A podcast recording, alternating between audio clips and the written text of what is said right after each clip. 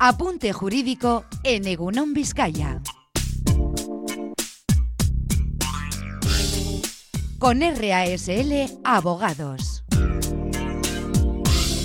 Otro de los asuntos que han surgido dentro de nuestros apuntes jurídicos es el de los desahucios, bueno, o lanzamientos, como sería igual un término más técnico. Hmm. Eh, Pablo de los Ríos Enríquez está con nosotros. Pablo, ¿qué tal? Egunon, muy bien, encantado de estar aquí. De RASL Abogados. Y bueno, pues contamos precisamente con él primero para hacer una definición de lo que es ese desahucio, del que tantas veces se habla, pero que luego tiene muchas aristas. Es- no es tan fácil como pensamos Sí, que sucede, un, ¿no? un poco el objetivo, lo que a mí me gustaría ser hoy capaz de trasladar es, eh, por un lado, que existe una mm, interpretación errónea de lo que es la realidad en cuanto a las ocupaciones en este país y, segundo, ofrecer una, bueno, digamos, una especie de guía de buenas prácticas tanto para el propietario que tenga un inquilino problemático como para el inquilino que, pues, bueno, circunstancias se vea quizás algún mes más agobiado a la hora de pagar la renta. Me pueden echar, ¿no? Si pago la renta tarde, me pueden echar si no pago un mes, pero me pongo al día al mes siguiente, ¿no? ¿Qué es un incumplimiento suficientemente sustancial para que un juez pueda decretar el lanzamiento, como tú bien has dicho al principio? Pues me gustaría dar un poco respuesta a esas preguntas. Y Pues podemos empezar por ahí, ¿eh? Por, Es que- por- por el inquilino precisamente que dice, Sí. estoy pasando una mala época, Sí. no puedo cumplir con mis compromisos, eh, igual resulta que hasta tiene un enfrentamiento con el que le ha alquilado, Sí, con la persona que le del piso. Ahora, por ejemplo, se nos están dando muchas, eh, digamos, eh, problemas entre inquilinos y propietarios con la tan famosa actualización del IPC, ¿no? El año pasado el gobierno aprobó una limitación hasta el 2%, es decir, solo se puede actualizar el IPC de los contratos de alquiler, el IPC de la renta, la revalorización de la renta, hasta el 2%. El año pasado, si no recuerdo mal, el IPC Creo que el interanual acabó en el 5,8, si no recuerdo mal. Claro, en un escenario tradicional y normal, ese propietario podría haber subido en enero un 5,8 el IPC a sus inquilinos. Y claro, la ley, ahora esta nueva ley que se aprobó en el año 2022 y que ha sido prorrogada para el 2023, in extremis además, me acuerdo que nos estábamos comiendo las uvas con, con esta duda, ¿no? Eh, claro, no es clara. Es decir, lo que dice la nueva ley es que el propietario solo podrá subir ese 2% si lo solicita el inquilino. Es decir, yo, claro, mi trabajo es animar a los propietarios a que repercutan la subida íntegra del 5,8 de la misma forma que animar a los inquilinos a que conozcan sus derechos para saber que si les viene esa subida pueden obligar al casero a dejarlo en un 2%. Claro, ahora se está dando mucha problemática en en ese sentido. Y bueno, hay incluso, han venido por nuestro despacho incluso inquilinos que dicen, pues hasta que no tenga un acuerdo o tenga las cosas claras con el propietario, no le voy a pagar. Ojo con eso, que es eh, lo que hoy quería yo explicar. Tú, si no pagas una sola renta de alquiler del mes, o incluso si el inquilino te notifica la subida del IPC, y tú sigues pagando la renta antigua y lo único que no pagas es la diferencia, que en una renta de 600 euros podemos hablar de 20 euros, de 15 euros, si no pagas esa diferencia, ya el propietario te puede echar.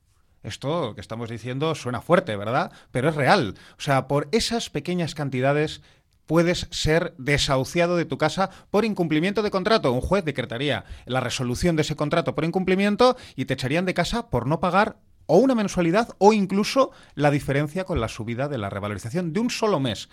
Claro, eso hay que hacerlo por parte del, del propietario, hay que hacerlo bien y es lo que ahora os quiero explicar. Cómo un propietario puede hacerlo bien y esta información va a servir para que el inquilino sepa cómo protegerse ante esa acción bien hecha del propietario. ¿no? Aquí hay una figura jurídica que se llama la enervación. Es decir, si tú le pides a un juez que desahucie a una persona porque te debe unas cantidades, se le ofrece al inquilino por parte del juzgado la posibilidad de enervar, ¿no? ¿Qué es este palabra jurídico? Enervar lo que implica es ir al juzgado, pagar lo que se deba y se archiva el procedimiento.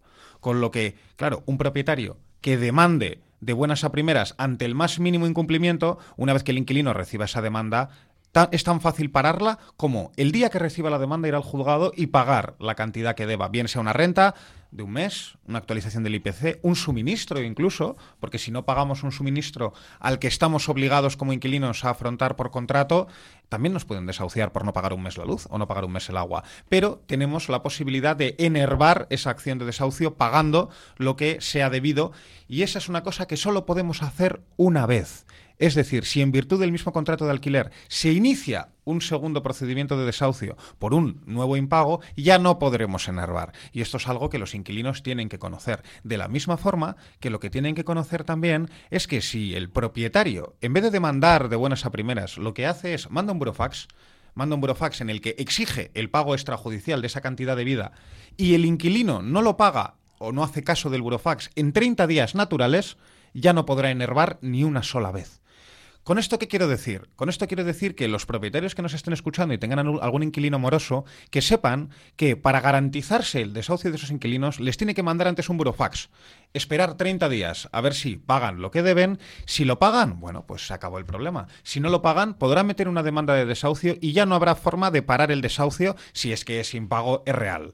Claro, a su contrario, ¿no? Esta información es muy útil para el inquilino, en el sentido de que si recibe un burofax reclamándole una renta, lo que tiene que hacer es contestar por escrito a ese burofax antes de que pasen 30 días naturales pagando la cantidad que sea debida. ¿Yo qué aconsejo? Aconsejo no dilatar esos plazos con discusiones personales con el, el propietario o el inquilino. Lo primero que tienes que hacer es, si te deben, exigir. Si debes, pagar. Y luego ya lo habláis. Luego reclamar. Eso es. Y luego hablarlo, porque si pasan esos 30 días, como inquilino ya no vas a poder parar el desahucio. Y hay veces que, ostras, suena muy fuerte que te desahucien porque debas una actualización de renta de 15 euros, ¿no? Pero la ley ampara ese tipo de acciones.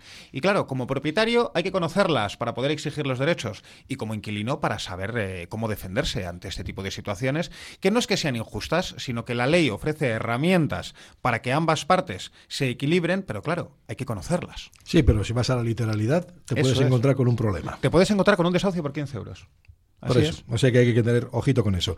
bueno, pues como esto va a demandar eh, más tiempo y seguro que mucho más preguntas, eh, Pablo de los Ríos Enríquez, gracias eh, desde RASL Abogados de estar con nosotros y aclarar estas dudas. Pero seguiremos, ¿eh? Seguiremos con este asunto que tiene mucha tela. Un placer, como siempre.